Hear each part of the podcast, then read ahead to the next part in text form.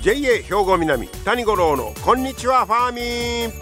この番組は元気笑顔そして作ろう豊かな未来 JA 兵庫南がお送りします。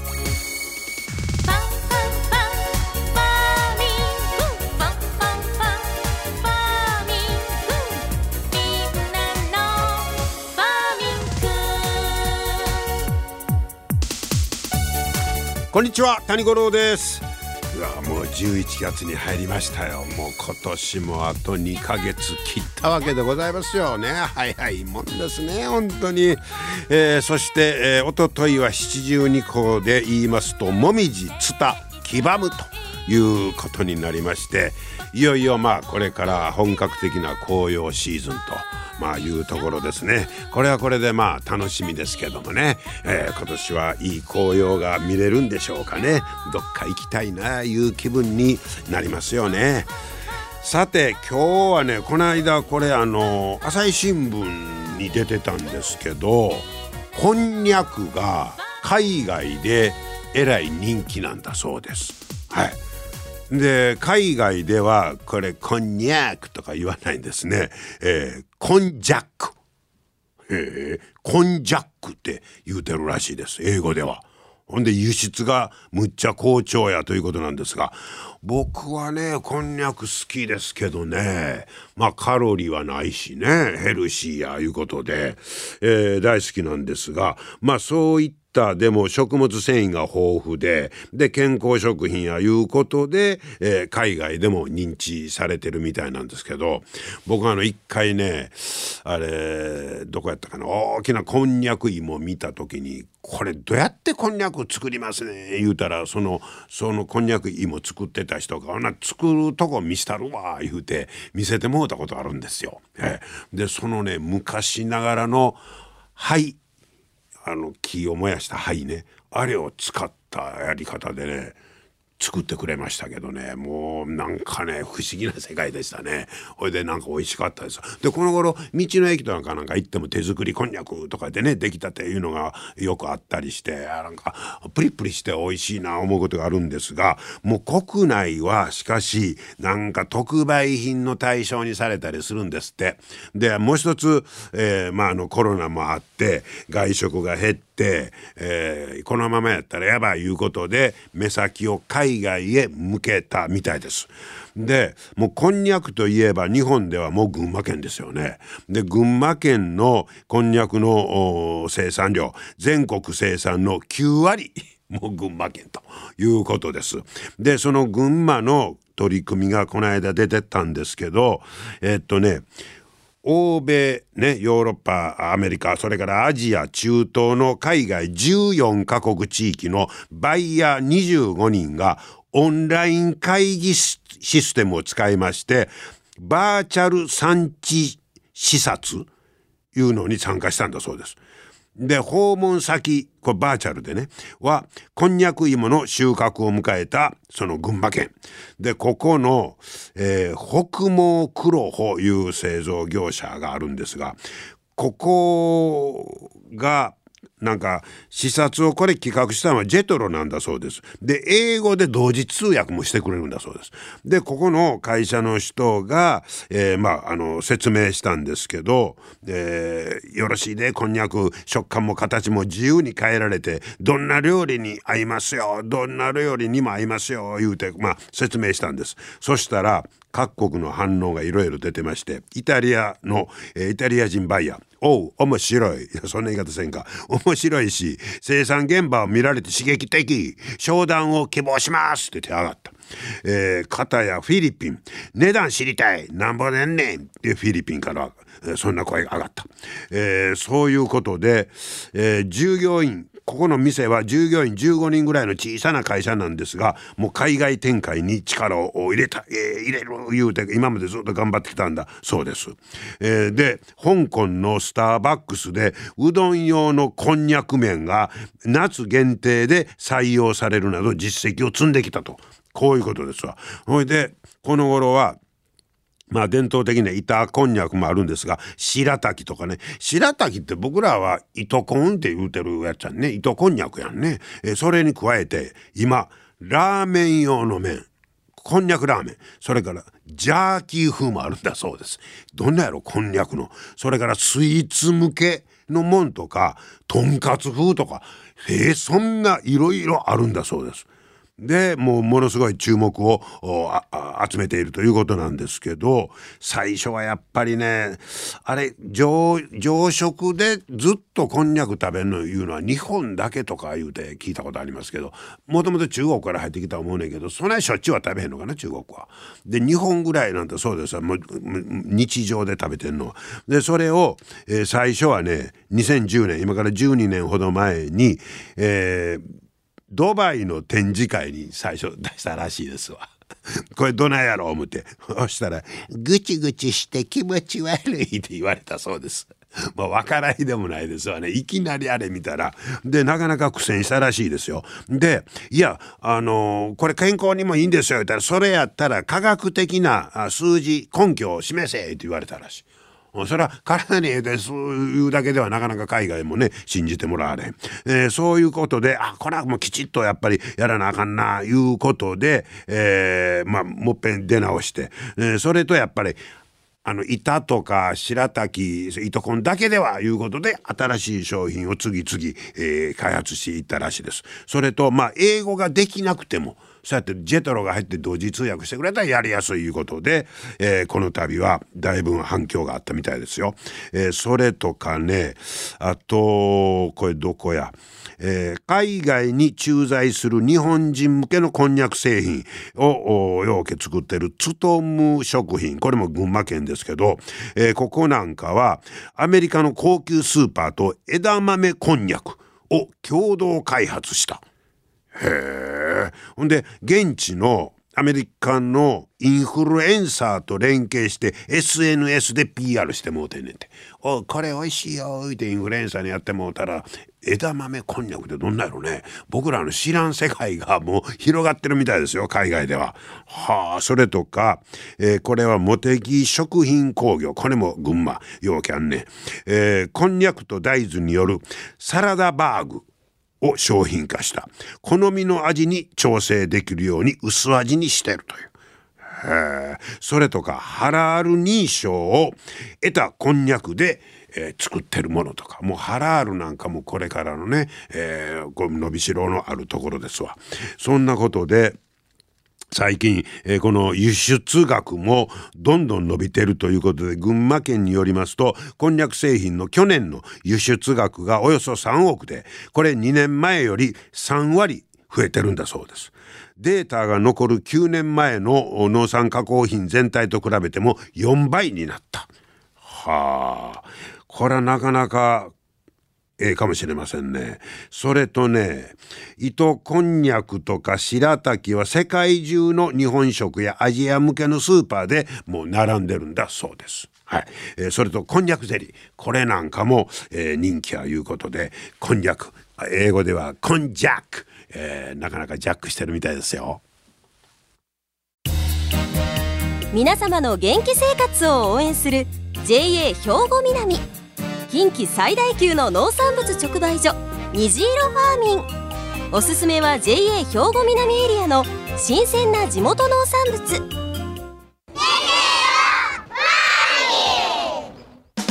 JA 兵庫南は新鮮で安全な農産物の供給。人との触れ合いを大切に地域社会への貢献。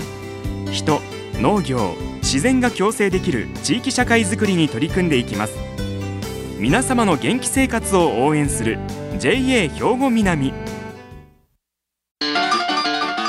JA 兵庫南谷五郎のこんにちはファーミン。さあ今日はですね八幡カントリーがありますけどここの仕事ぶりまあどんなことをやってはんのかいうことで改めてお話を伺ってきました、えー、この今回はですね収穫前に取材をさせてもらいましたけども、えー、八幡カントリーの橋本秀幸さんにお話を伺いました。橋本さんこんにちは。こんにちは。今日はよろしくお願いします。よろしくお願いいたします、えー、今日は八幡カントリーに今お邪魔してまして、えー、実は、えー、このタイミングではまだ今年のお米がまだ入る前の今状態ですよね。はい、はい。で、えー橋本さんのちょっとあの席にね今ちょっとお邪魔してるんですがえらいあのこれ何？コンパソコン？コンピューターの画面？そうですねえ橋本さん担当は何ですか？とこの施設の、まあ、運転オペレーターとおいいます、ね、いわゆるオペレーター。はい。はあでこのパソコンの画面でここの、えー八幡カントリーの、うんまあ、管理をこの画面上でやってるいうことですか？はいこちらの操作盤で各機械を操作してます。はあでこれあのサイロ言うんですか、まあ、入れとくお米をね、はい。が何本ぐらい数あるんですか？まあこちらあの14本です、ね、14でそれぞれの状況をこの画面で管理するということですね。はい。はあ。ここ一応流れとしては刈り取ったお米がもみ殻ついたまま運ばれてきますよね、はい。でその次はどうなるんですか？その入ってきたもみを、はい。あのこちらはあのもみ殻と混ぜることであの乾燥していく施設なのである普通刈り取ったお米を乾燥させますよね、はい。その乾燥する時にはい。もみ殻を混ぜる？そうです。それは別のもみ殻。もみついたまま運ばれてきますわね、はいそれに他のもみを加えるんですか？そうです。こちらであのカラカラに乾かしたもみ殻をうん。ど混ぜ込むことで入ってきたもみをあの水分を落としていくというこれ珍しいですね。そうですね。そのも収穫したばっかりのもみ殻付きのお米って結構、まあ、あの湿度でいうたら湿ってるわけですね、はい。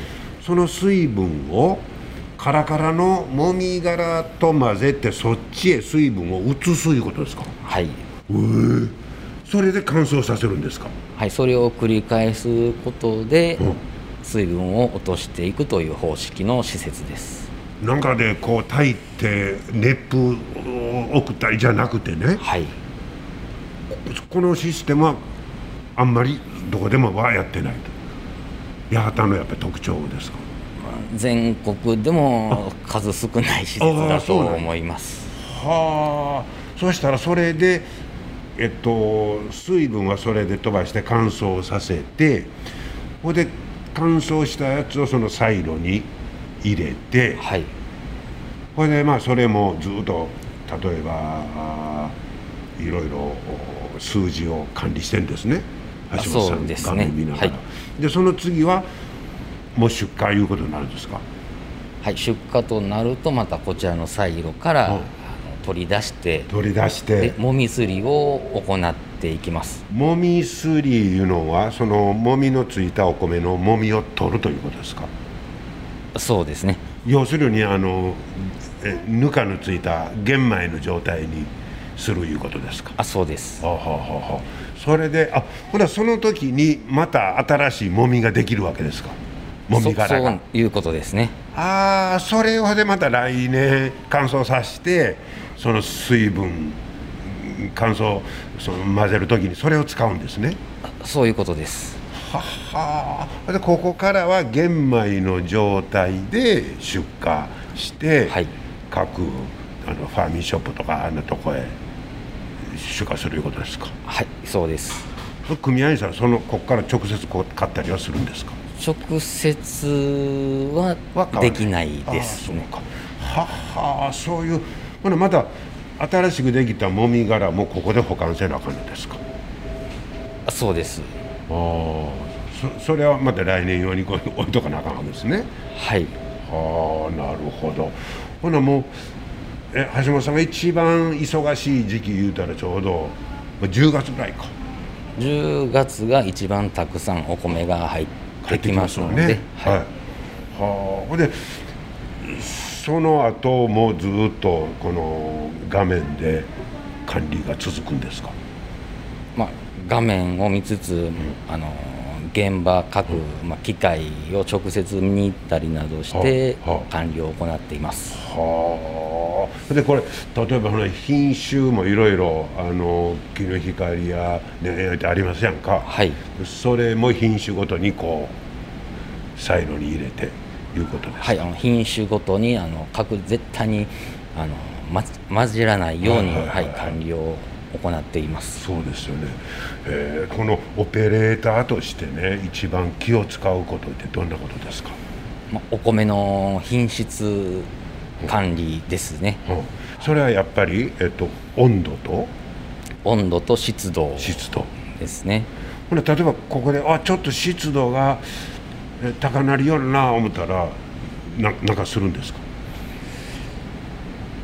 基本的にまあできることは少ないんですけれども、うん。うん、このお米の温度と、その外気温外湿度ですね、はい。はい。はい。はい、の差が大きいほど影響が大きくなってしまいますので、はい。はい、まあ、そちらをなじませるために一度あの、まあ、サイロから別のサイロへ移動することで、えー、そのその温度差。あそうです。空気を触れさせてその温度差を少なくするというそういう管理です。別にその冷蔵庫みたいなとこ入れとるわけやないから、はい、いうことですね、はい、これ一番右にその映像が出てますよね、はい、これ施設のカメラで撮ったとこが出てるんですね。あそうです。4分割されて、はい、で例えばここでその流れなんかが見れるいうことですか？あそうですね。ああそうか。これであるもう基準に決められた、えー、湿度とか温度でずっとキープをしていくと。基準といいますかできることが、その外気温との差をなくすことだけですので。それがまあ一応やらんとあかんタスクになるわけですね。そうです。ああもうそやけどずっと画面見とったら目がしょぼしょぼしませんか？あそれはありますね。ねえ。あそうですか。個人的なこと聞きますがなんか趣味とかありますか？趣味。うん。まあ音楽を聴くことぐらいでしょうか、うん、ちょっと映像から離れて。そうですね。ねあこうやってまあ管理がされているからこそまた美味しいお米がねえー、食べられるようになるとこういうことですね。でもこのあの施設自体はむっちゃ巨大ですけど、はい、これ何人ぐらいで管理してますの？こちらの職員は基本5人あそんな少ない。はい。はあ。ねえー、もう皆さん建物はご存知だと思いますけどごっつい背の高いねあれがカントリーエレベーター。あれやっぱりその高さが必要なんですか？高さは必要ですね、うん、はい。高いほどまあ貯留できる量が増えますので。あそうか。あの受け入れるお米の量に従って高くなっている、はい、いうことですね。はい、えー、まあ11月このオンエアの頃にはもうピークはね過ぎてるかもしれませんけども、えー、常日頃こうやってあの画面でオペレーターの方が管理をしていると。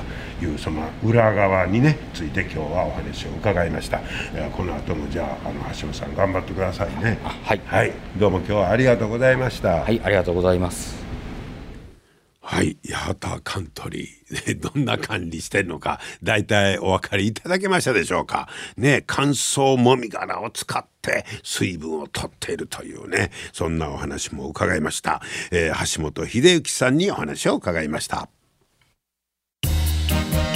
皆様の元気生活を応援する JA 兵庫南近畿最大級の農産物直売所虹色ファーミンおすすめは JA 兵庫南エリアの新鮮な地元農産物。JA 兵庫南は新鮮で安全な農産物の供給。人との触れ合いを大切に地域社会への貢献。人農業自然が共生できる地域社会づくりに取り組んでいきます。皆様の元気生活を応援する JA 兵庫南。JA 兵庫南谷五郎のこんにちはファーミン。